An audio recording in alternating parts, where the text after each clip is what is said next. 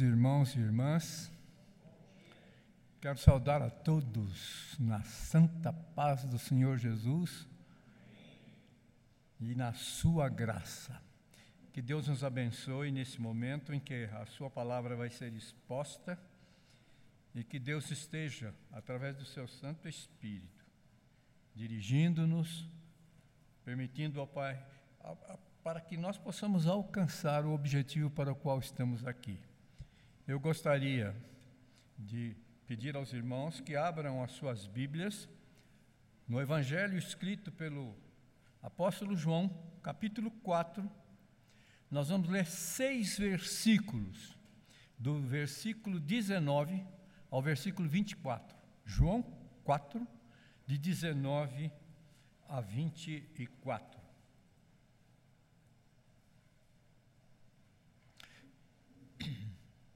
Diz assim a palavra de nosso Deus. Senhor, disse-lhe a mulher, vejo que tu és profeta. Nossos pais adoravam neste monte. Vós, entretanto, dizeis que em Jerusalém é o lugar onde se deve adorar. Disse-lhe Jesus: Mulher, Podes crer-me que a hora vem quando nem neste monte, nem em Jerusalém adorareis o Pai. Vós adorais o que não conheceis. Nós adoramos o que conhecemos, porque a salvação vem dos judeus.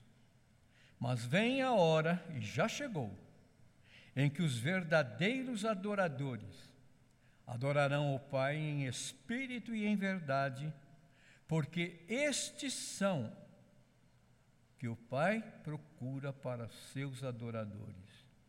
Deus é espírito e importa que os seus adoradores o adorem em espírito e em verdade. Meus irmãos, esse capítulo 4 do Evangelho segundo o apóstolo João, ele é de uma riqueza ímpar.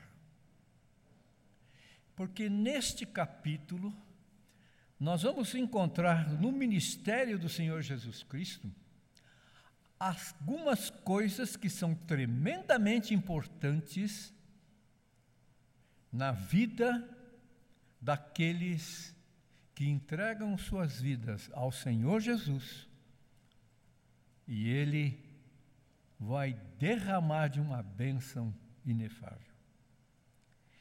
Quando a gente observa esse capítulo, nós notamos logo de princípio que Jesus ele está indo da Judeia até chegar a Galileia.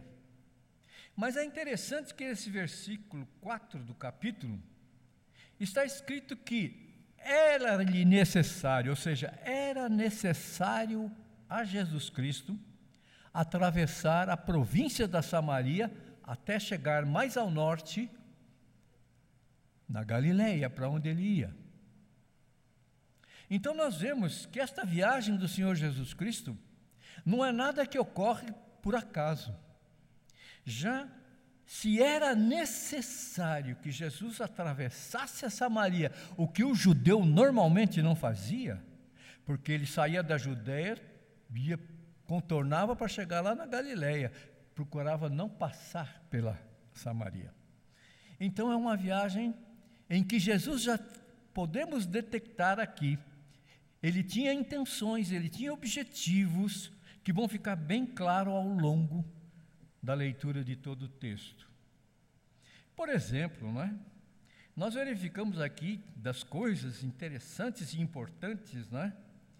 Que Jesus então vai intencionalmente pela Samaria. E ele chega perto de uma cidade chamada Sicar, lá na Samaria, e era meio-dia. O Senhor estava cansado, diz o texto. Ele se assenta beira, à beira da fonte de Jacó. Seus discípulos saem e vão até Sicar para comprar alimento, porque o texto diz que ele tinha fome também. E chega uma mulher, uma mulher samaritana. E ali estabelece-se um diálogo entre o Senhor Jesus e uma mulher samaritana pecadora. Meus irmãos, eu sabe o que eu estava pensando? Quando você vai ao capítulo anterior, você vai encontrar um diálogo também, no capítulo 3, entre o Senhor Jesus e Nicodemos. E quando o capítulo 3 começa, identifica quem é Nicodemos. Nicodemos era um maioral entre os judeus. Era uma pessoa que se destacava. E interessante que naquele diálogo entre Jesus e Nicodemos, nós verificamos, por exemplo, que ele não estava entendendo nada a princípio. E agora, no capítulo 4, Jesus vai atravessar a Samaria, que nós vamos ver já já algumas coisas a respeito disso, e ele vai falar com uma mulher e ainda samaritana. E a esta mulher, conforme o texto que nós lemos, Jesus faz uma afirmação de como o Pai deveria ser adorado. Isso, ele não falou nem para os seus discípulos, ele não falou nem lá para Nicodemos. Mas ele falou para uma mulher carregada de pecados, samaritana. E esse diálogo é o que nós lemos, uma parte dele, que nos interessa nesta manhã, porque o Senhor Jesus oferece a esta mulher a água viva. E ao oferecer a esta mulher a água viva, Jesus estava querendo dizer que se ela tomasse daquela água, ela jamais teria sede.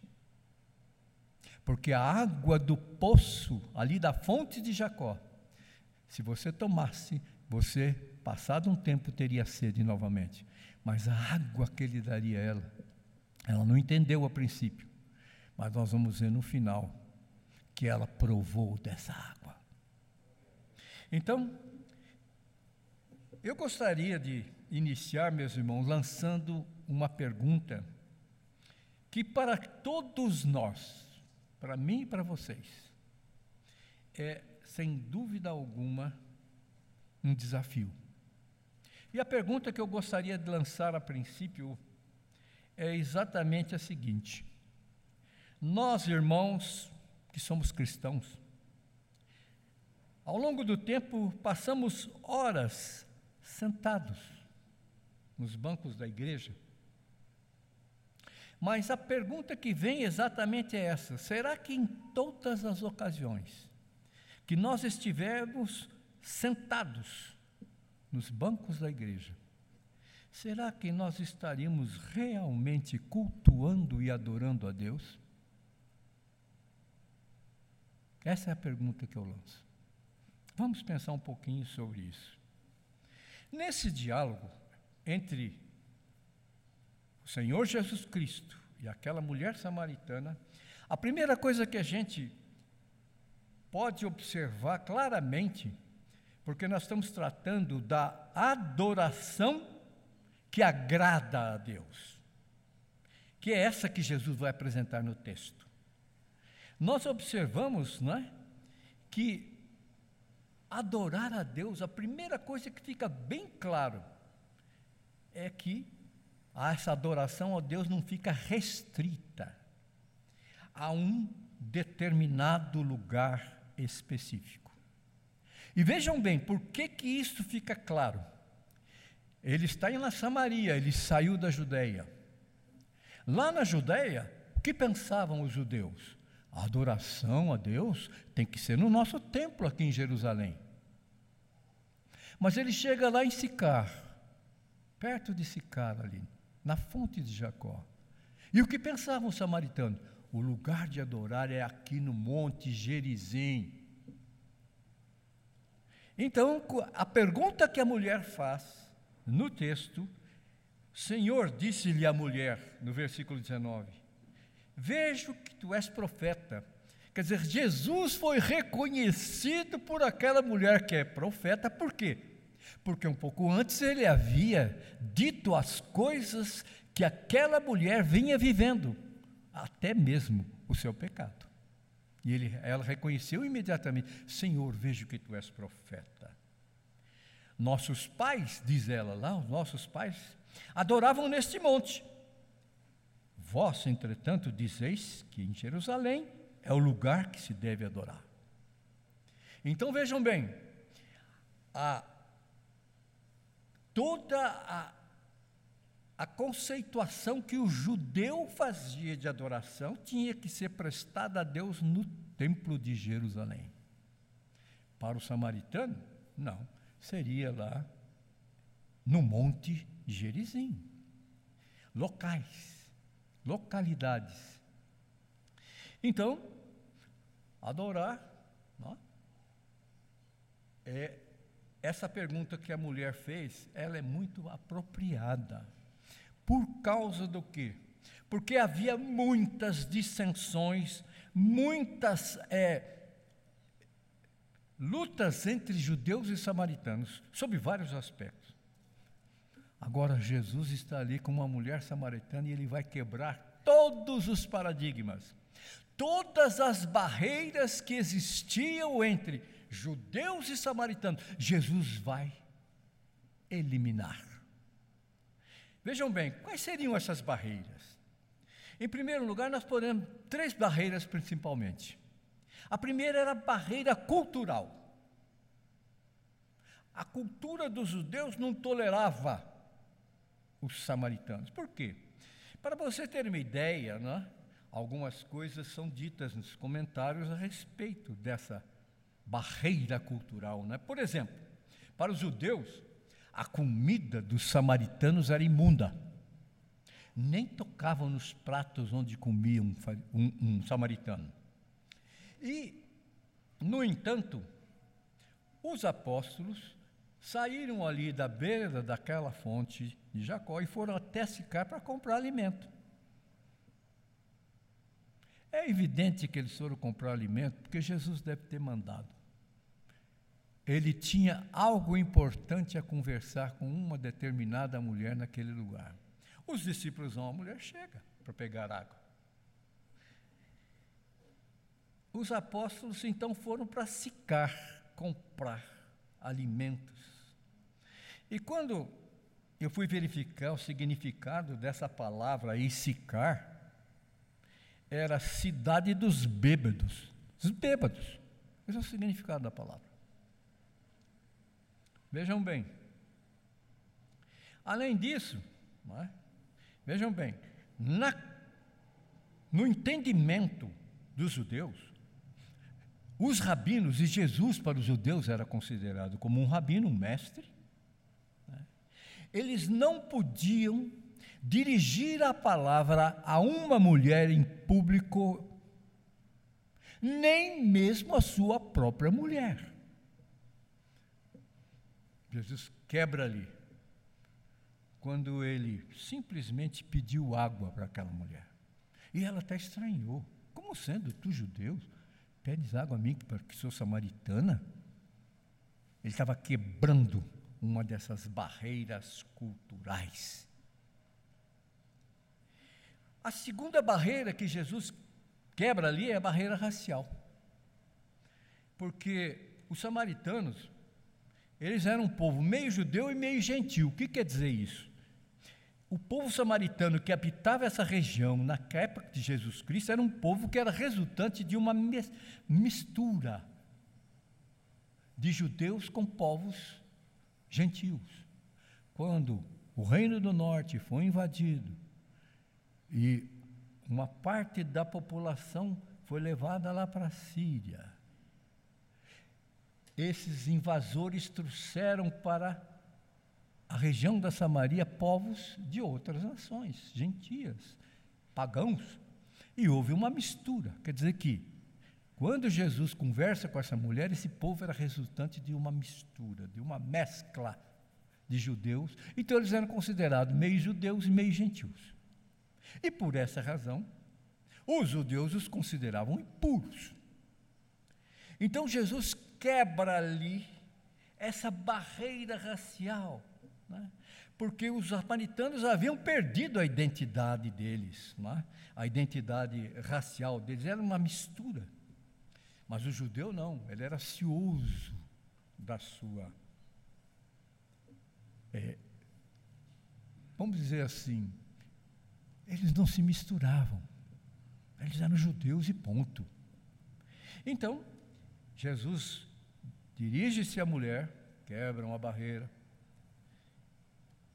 racial, conversa com ela, e essa barreira racial, o fato é que ela havia criado uma grande dissensão, uma grande embate, um grande embate entre judeus e samaritanos. Para vocês terem uma ideia da barreira racial, eu verifiquei num comentário que os judeus, eles consideravam os samaritanos como combustível para o inferno. Vejam bem como eles consideravam os samaritanos. Os samaritanos seriam combustível para o inferno, eles tinham que queimar lá para produzir lá no inferno. Depois tinha a barreira religiosa. E a barreira religiosa está muito clara através da pergunta que essa mulher fez ao Senhor Jesus: Onde é, onde é o lugar de adorar? Aqui? No monte? Ou lá em Jerusalém? É? Então, essa era a barreira religiosa, está relacionada, por quê? Com a apostasia dos samaritanos. Os samaritanos, eles simplesmente, o texto sagrado, que compreende a lei, que compreende depois todos os livros históricos, os salmos, os profetas, isso aí da lei para frente eles rejeitaram. Eles só aceitavam o Pentateuco, ou seja, os cinco primeiros livros da Bíblia. O judeu não, ele aceitava o cânone completo. Todos os livros que nós temos na nossa Bíblia, no Antigo Testamento. Então havia uma barreira religiosa muito séria, não era só com relação ao lugar, não, mas era até mesmo com relação à doutrina. Então, os samaritanos eram considerados como um povo apóstata, porque eles estavam rejeitando uma parte da palavra de Deus e isso fazia com que eles caminhassem num caminho errado, produzindo grandes heresias. Então havia essas três barreiras: é? a barreira cultural, a barreira racial, a barreira religiosa. Pois bem, Jesus quebrou todas essas barreiras. E nesse diálogo, a mulher samaritana perguntou para Jesus Cristo: onde o Pai, onde Deus deveria ser adorado? Por quê? Porque tanto os judeus como os samaritanos reconheciam que Deus tinha ordenado aos seus antepassados que identificassem um lugar especial para prestar culto. Por exemplo, os samaritanos, eles se fixavam num texto que está em Deuteronômio, como eles aceitavam os cinco primeiros livros, Deuteronômio é o quinto, então eles aceitavam o versículo 5 do capítulo 12, que diz o seguinte: Mas buscareis o lugar que o Senhor vosso Deus escolher para todas as vossas tribos, para ali pôr o seu nome, Deus, pôr o nome de Deus ali naquele lugar, e a sua habitação, e para lá ireis. Essa era a ordem que eles. Tanto os dois povos, judeus e samaritanos, aceitavam. Essa questão chegou a provocar um, muita luta, muito ódio entre judeus e samaritanos. O fato é que os samaritanos, eles estavam alicerçados, então, só no Pentateuco, e eles achavam que a adoração era efetuada, tinha que ser efetuada no Monte Gerezim, que fica próximo ali, a Sicar, próximo a essa fonte de Jacó. E esses samaritanos, então eles achavam que esse deveria ser o lugar, por quê? Porque foi ali que Abrão, ele não era Abraão ainda, ele era Abrão, construiu um altar a Deus em Siquém, que ficava em frente ao Monte Gerezim eles baseavam-se em Gênesis 12, 6 e 7, que diz o seguinte: Atravessou Abraão a terra de Siquém, até o carvalho de Moré. Nesse tempo, os cananeus habitavam essa terra. Apareceu o Senhor a Abrão e lhe disse: Darei à tua descendência esta terra. E ali edificou Abraão um altar ao Senhor e invocou o nome do Senhor. Baseado nesse texto, os samaritanos diziam: não, tem que ser aqui, no Monte Gerezim. Os judeus, por sua vez, eles escolheram Jerusalém, onde foi construído o primeiro grande templo não é? por Salomão. E baseavam-se em vários textos, mas eu escolhi um só, em 2 Reis 23, 27, quando Deus está repreendendo Judá, ele diz assim: Disse o Senhor, também a Judá removerei de diante de mim, como removi Israel, o reino do norte, e rejeitarei esta cidade, Jerusalém, que escolhi, Deus falando, que escolhi, e a casa, e a casa da qual eu dissera: estará ali o meu nome. Então o judeu escolhia Jerusalém e lá construiu o templo, baseado nisso também, nessas afirmações de Deus, que ele escolhera esse local. Então, Jesus dá uma resposta àquela mulher. E a resposta, meus irmãos, é algo extremamente importante o Senhor disse para a mulher: Nem neste lugar, neste monte, nem em Jerusalém adorareis o Pai. É o versículo 21. Olha, nem aqui no Monte Gerezim e nem lá em Jerusalém. Com isso, ao responder né, dessa maneira, Jesus estava demonstrando claramente que esses lugares eram passageiros. O próprio, nós como vamos verificar na história, depois que Cristo veio e tal, lá no ano, primeiro na invasão babilônica, é destruído tudo, inclusive o templo. Depois foi construído outro no ano 70, é derrubar tudo também. Então, o judeu ele achava que aquele templo construído por Salomão jamais seria derrubado. Mas foi. Então, Jesus disse para aquela mulher: Olha, nem aqui no monte e nem lá. E nós estamos destacando exatamente isto. A adoração que agrada a Deus não está restrita a localidades, a locais.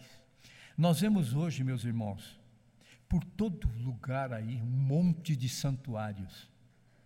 E as pessoas se dirigem para lá. Por quê? Porque acham que se forem adorar lá naquele lugar, vai ser diferente. Porque lá Deus parece estar mais presente. Jesus disse: Olha, não é nada disso. Não se prendam a lugares.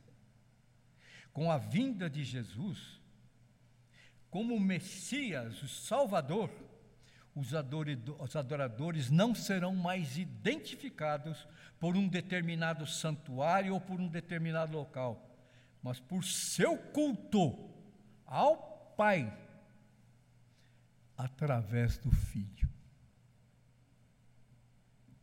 Então, meus irmãos, com a vinda de Jesus, essas coisas ficam bem claras com a vinda de Cristo, distinções anteriores entre verdadeiros e falsos adoradores não serão mais é, avaliadas por localiza localizações, por templos, por montes e etc. Então, a gente pode ficar claramente é, entendido de que realmente não é o local Jesus deixou isso bem claro. A adoração que agrada a Deus não está restrita, não está é, simplesmente confinada a um determinado local. A adoração que agrada a Deus, Jesus fala depois para aquela mulher. Quando ele disse para a mulher, mulher, né, Podes crer-me que a hora vem, quando nem neste monte, nem, Jerusalém adorareis o Pai? Ele disse para a mulher: Vós adorais o que não conheceis. Nós adoramos o que conhecemos, porque a salvação vem dos judeus. Jesus estava lá dando prova disso. Mas vem a hora e já chegou. Isso é muito importante. Eu acho interessante esta expressão que Jesus usa aqui. Vem a hora e já chegou. Em que os verdadeiros adoradores adorarão o Pai em espírito e em verdade, porque são estes que o Pai procura para seus adoradores. Meus irmãos, eu fico impressionado quando leio esse texto, que Jesus faz esta revelação, não a Pedro, não a Tiago, não a João, a um judeu. Ele faz esta revelação a uma samaritana. E ainda por cima, uma mulher. E ainda por cima, uma pecadora.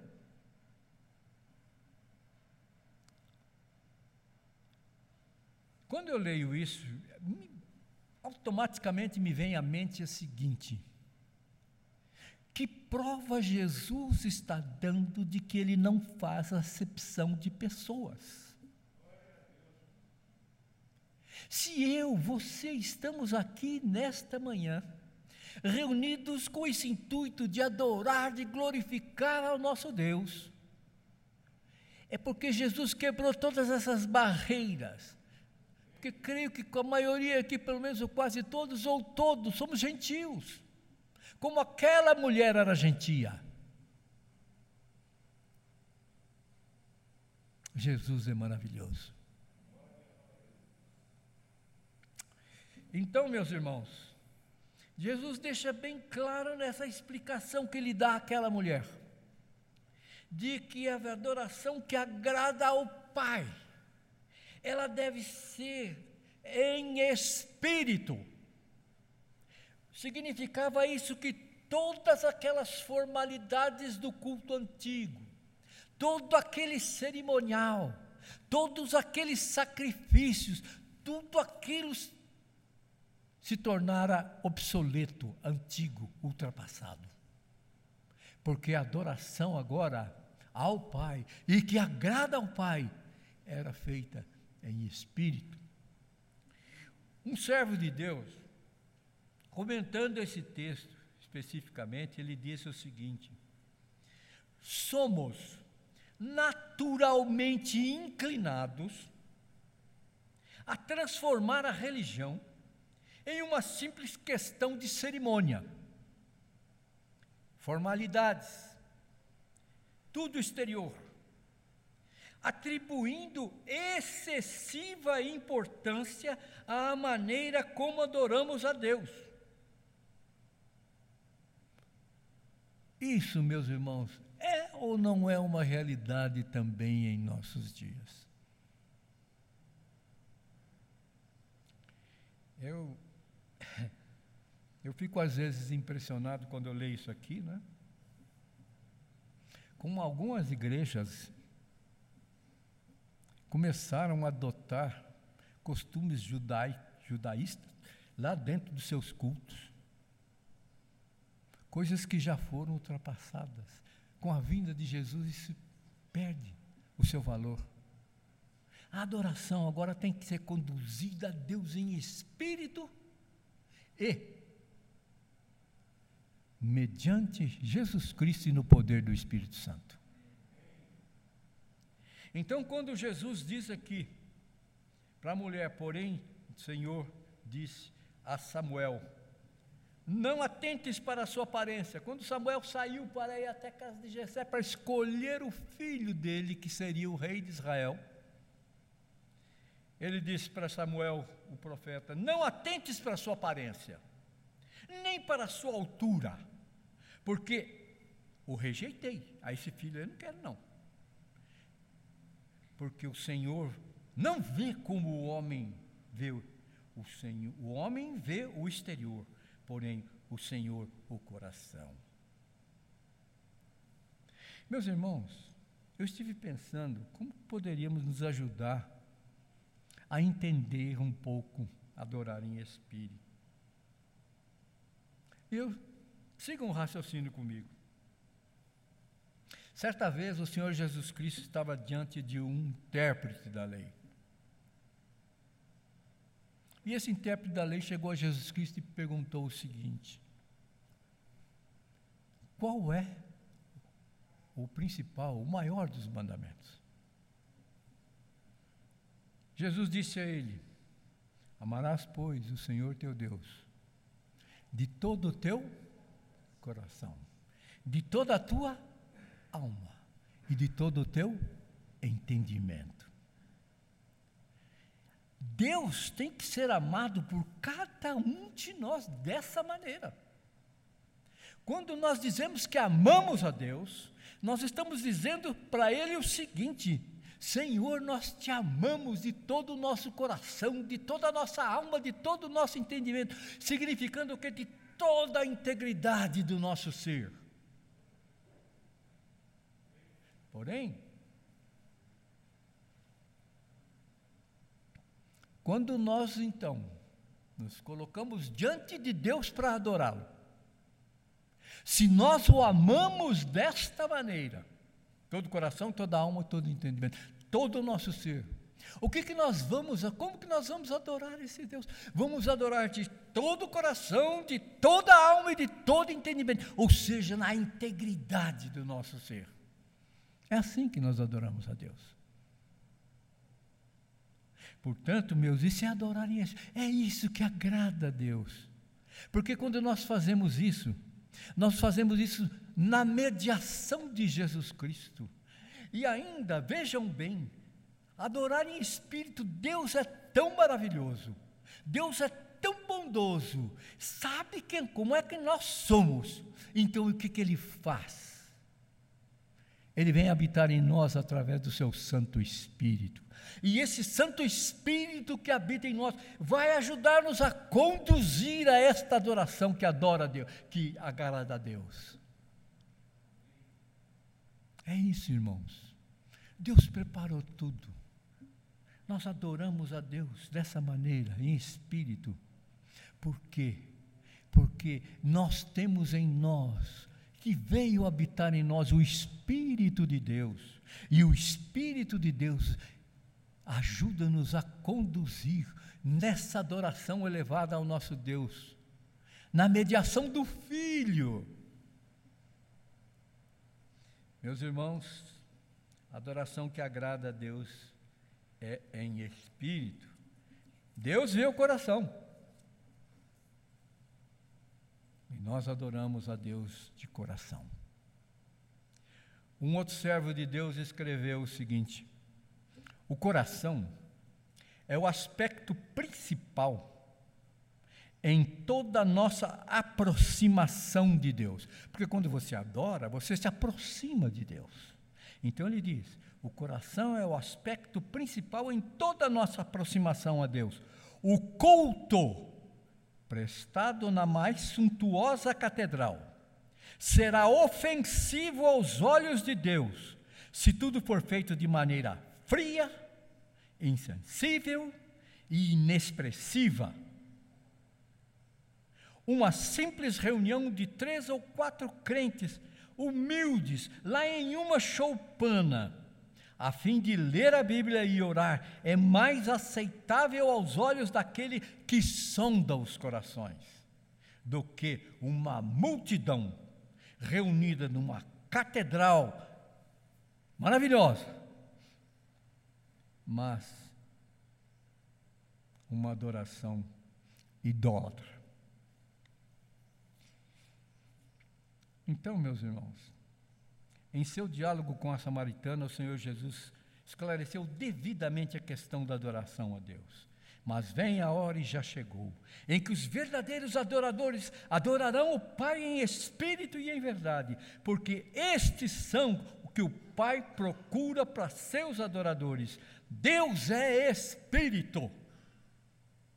Essa afirmação é fecha tudo que a gente possa pensar. Deus é espírito. E importa que os seus adoradores o adorem em espírito e em verdade. Deus é espírito. É isso aqui representa uma afirmação clássica sobre a natureza de Deus.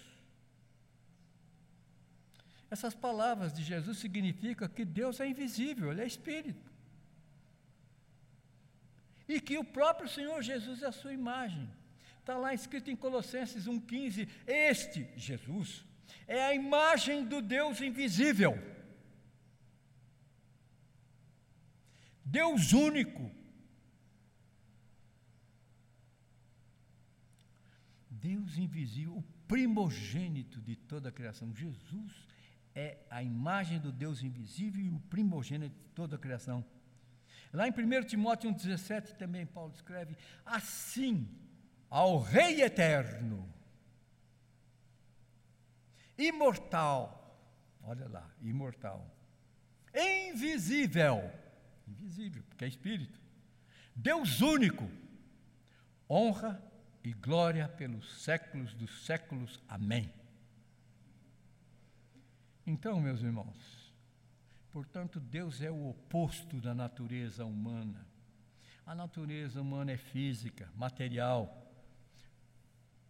como Jesus veio como Messias e Salvador, os adoradores serão identificados como aqueles que adoram a Deus por meio do Filho, porque Ele é a imagem do Deus invisível.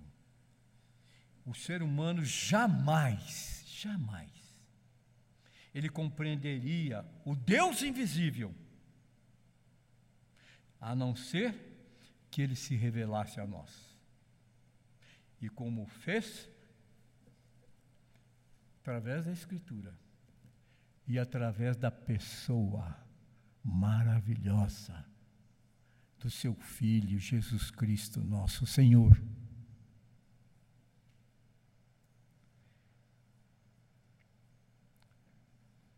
O ser humano jamais compreenderia o ser humano a não ser que se fosse ele se revelasse como o fez na Escritura e na encarnação do Verbo.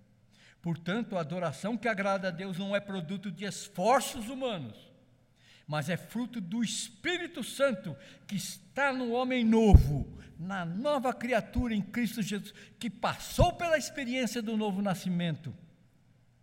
Aquilo que Nicodemos não entendeu. Isso é adorar no Espírito, diz Calvin Gardner, um ano de servo de Deus. Não, mas também, Jesus disse que, em terceiro lugar, que a adoração que agrada a Deus é em verdade. Tem que ser adorado em espírito e em verdade. E meus irmãos, quando Jesus faz a referência à verdade aqui, ele diz, está dizendo a respeito da adoração a Deus, que ela deve ser consistente com a própria Escritura a nossa adoração a Deus, ela tem que ser consistente com o que está aqui. Por quê? Aqui nós temos a palavra de Deus. A palavra de Deus, meus irmãos, minhas irmãs, é a verdade absoluta. Nós vivemos numa sociedade que nega isso, que diz que verdade é relativa que a minha verdade pode, é diferente da sua, portanto, verdade absoluta não existe, existem verdades relativas. Mas, quando a nossa adoração é levada a Deus, tem que ser fundamentada na palavra, por quê? Porque a palavra é a verdade revelada, é absoluta. E também, a nossa adoração é fundamentada na pessoa do Filho, Jesus Cristo. É mediante a nossa fé nele, através dele, que a nossa adoração também chega ao Pai. O conduz-nos o Espírito Santo, nós elevamos pela fé no Filho, e essa nossa adoração é apresentada a Deus. Meus irmãos, Jesus Cristo disse: é? Eu sou o caminho, a verdade e a vida, e ninguém vem ao Pai senão por mim. Seria impossível ao homem adorar a Deus, o Pai, sem a mediação de Jesus Cristo. Verdade, por isso que a adoração tem que ser em verdade, tem que ser consistente com a palavra, tem que ser consistente com aquilo que Jesus Cristo afirma de si mesmo, tem que ser consistente com aquilo que os apóstolos ensinam a respeito da pessoa de Jesus Cristo. Assim que tem que ser em verdade. Então, meus irmãos, quanto mais conformidade a gente vai tendo com a imagem de Cristo, porque o que é santificação senão isso? Santificação é quando nós estamos crescendo na graça do Senhor Jesus Cristo, estamos desenvolvendo a nossa salvação através de se apropriar cada vez mais da imagem do Filho. Mais consistente vai sendo a nossa adoração. Então, meus irmãos, nós podemos é, concluir né, que Deus, em duas ocasiões nos evangelhos, ele afirma a mesma coisa. O prazer, a alegria que ele tem no Filho. É no batismo de Jesus, quando aquela voz expressa isso.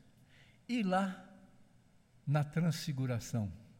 É interessante que lá, eu só peguei o, o texto da transfiguração, mas, num determinado instante lá, Pedro, né, extasiado com tudo aquilo. Jesus se transfigurou ali.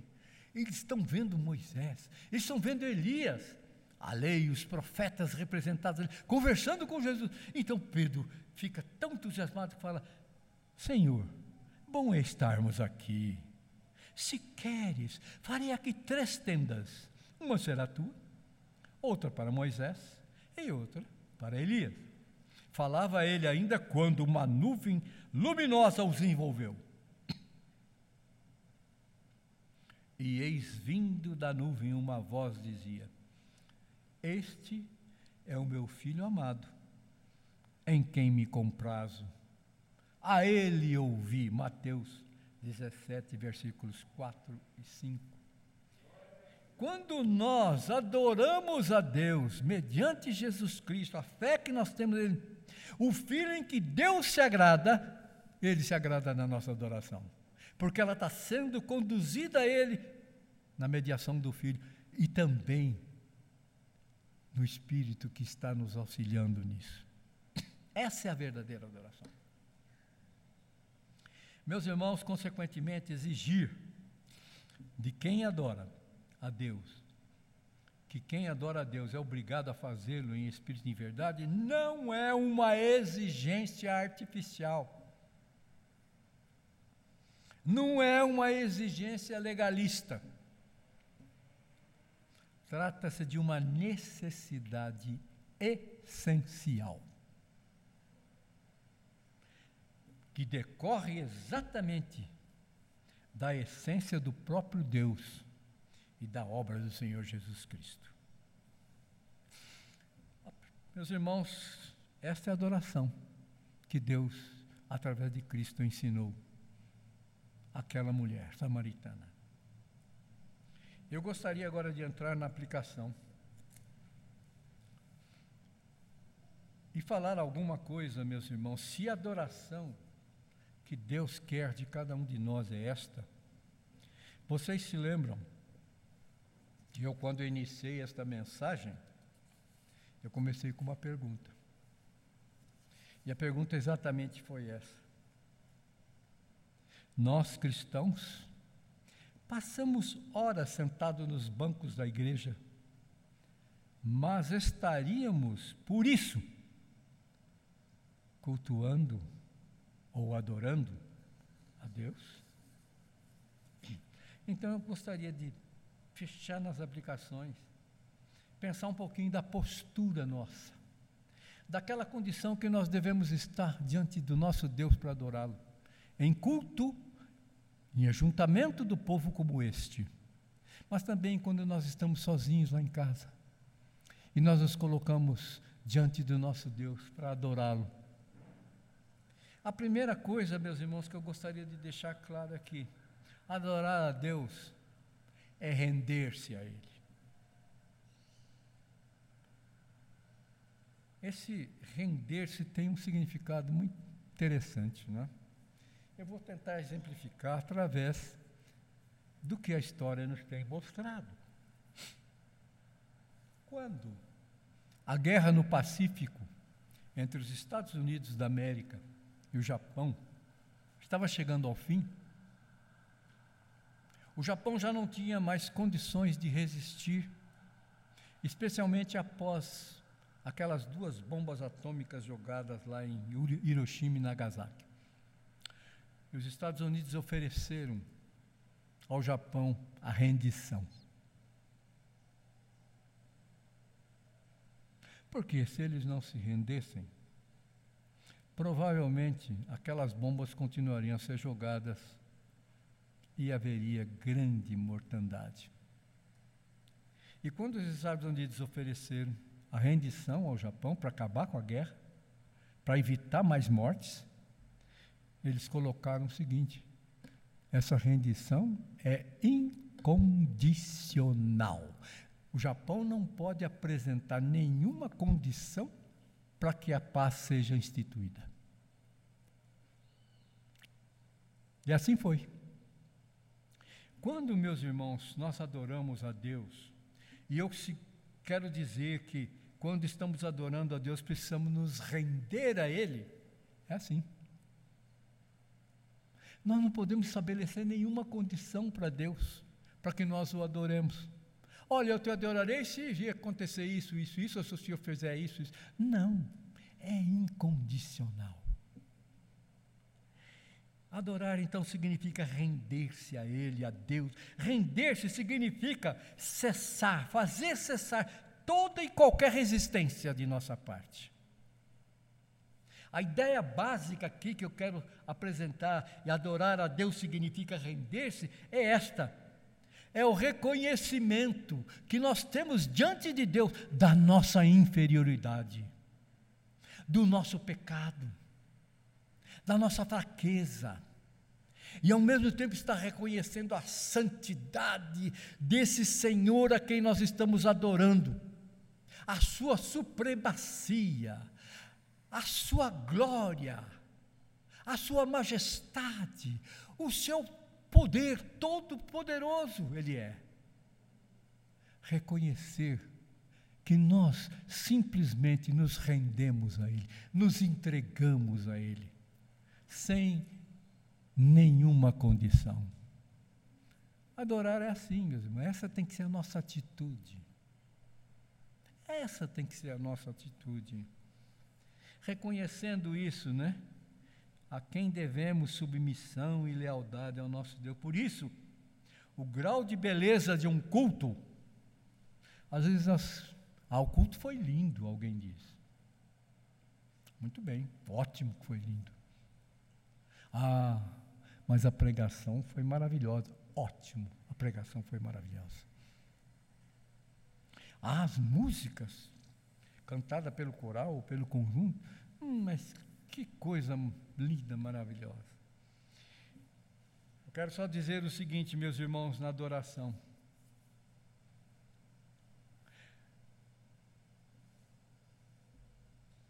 O grau de beleza de um culto a eloquência e a retórica do pregador, o cerimonialismo durante o culto.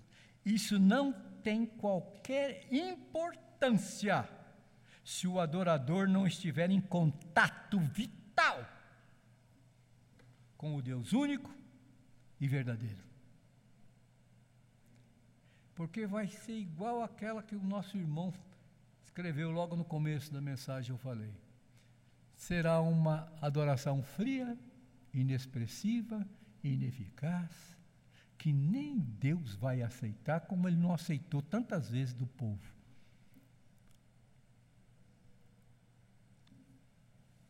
É preciso que haja aquele contato vital entre o adorador e aquele que está sendo adorado.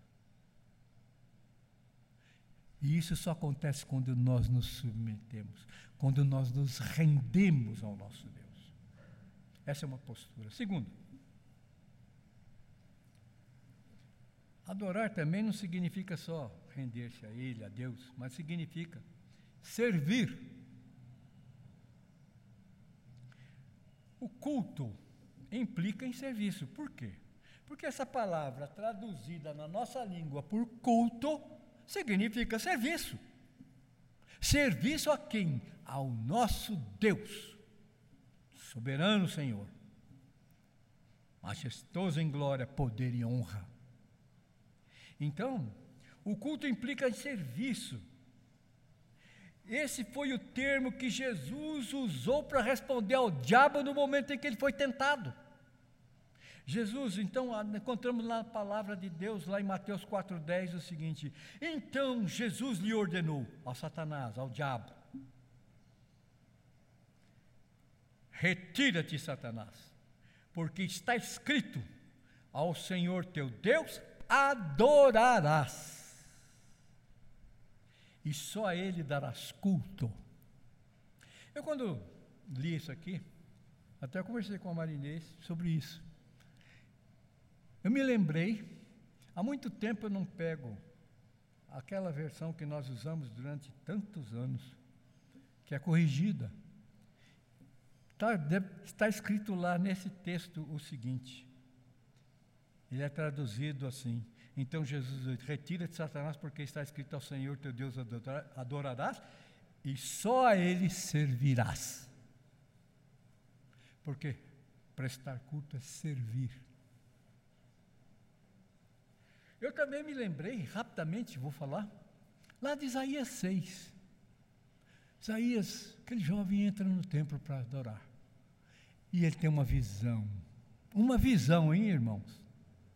E a visão que ele tem é de o Senhor assentado num alto e sublime trono, recebendo a adoração dos seres celestiais. Santo, santo, santo é o Senhor. E o que, que ele faz? O que, que ele sente naquele momento? Estou morrendo. Porque ele viu isso. E ele falou, ele teve a sensação completa do seu pecado, porque ele diz: Eu sou um homem de lábios impuros, habito no meio de um povo de impuros lábios. E viu o Senhor, ele viu a glória do Senhor. Mas Deus, na sua providência, naquela visão, faz com que um, um ser celestial, um anjo, vá lá, pegue uma brasa, toque nos seus lábios e ele é purificado. E aí vem a voz dizendo: Quem irá por nós? E ele então, mais do que depressa, disse: Envia-me a mim. Serviço, adoração, serviço meus irmãos, é interessante a gente pensar nisso, né? Que adorar significa servir a Deus. Porque o apóstolo Paulo, né? Lá em Romanos, né? lá no capítulo 12, versículo 1, aquele texto tão conhecido, ele diz o seguinte: Rogo-vos, pois, está escrevendo aos Romanos, está escrevendo para nós hoje.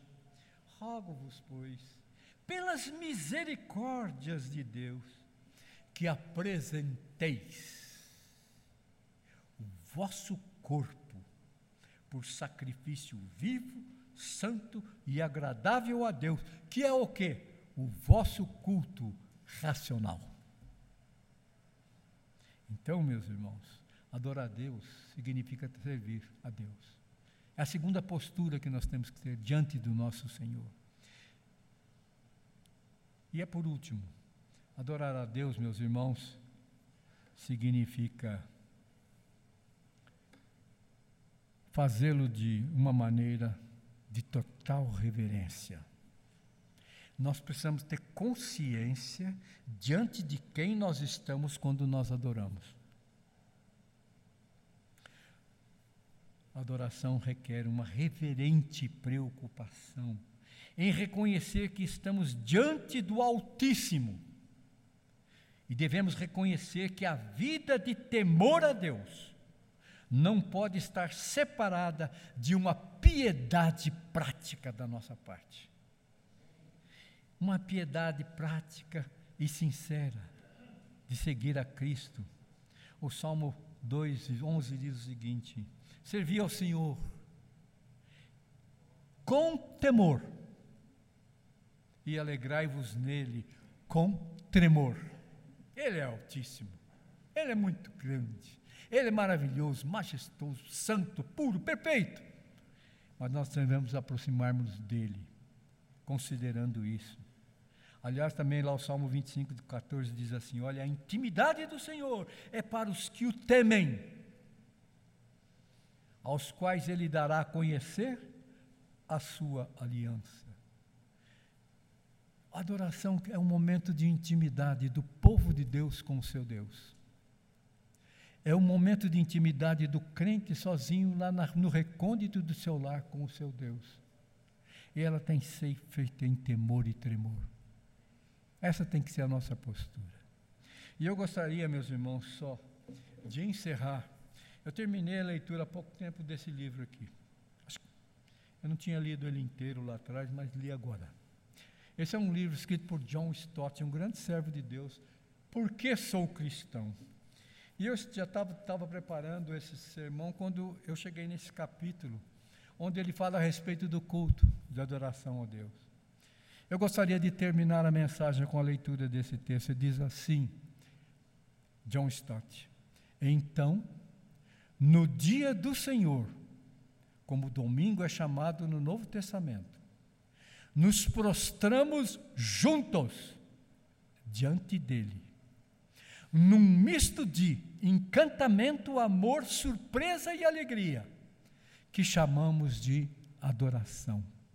Assim, como vamos nos encontrar com Ele, Ele vem se encontrar conosco em cumprimento à promessa de Jesus de que sempre que dois ou três se reunissem em seu nome, ele estaria entre eles. Mateus 18, 20. Ele se faz conhecido também por meio da sua palavra, quando ela é lida e exposta. E por meio da santa ceia, o pão e o vinho, que representam, que representam visivelmente a promessa do seu perdão. Na verdade, a adoração cristã pública é o ponto máximo da experiência cristã. Nem sempre é claro.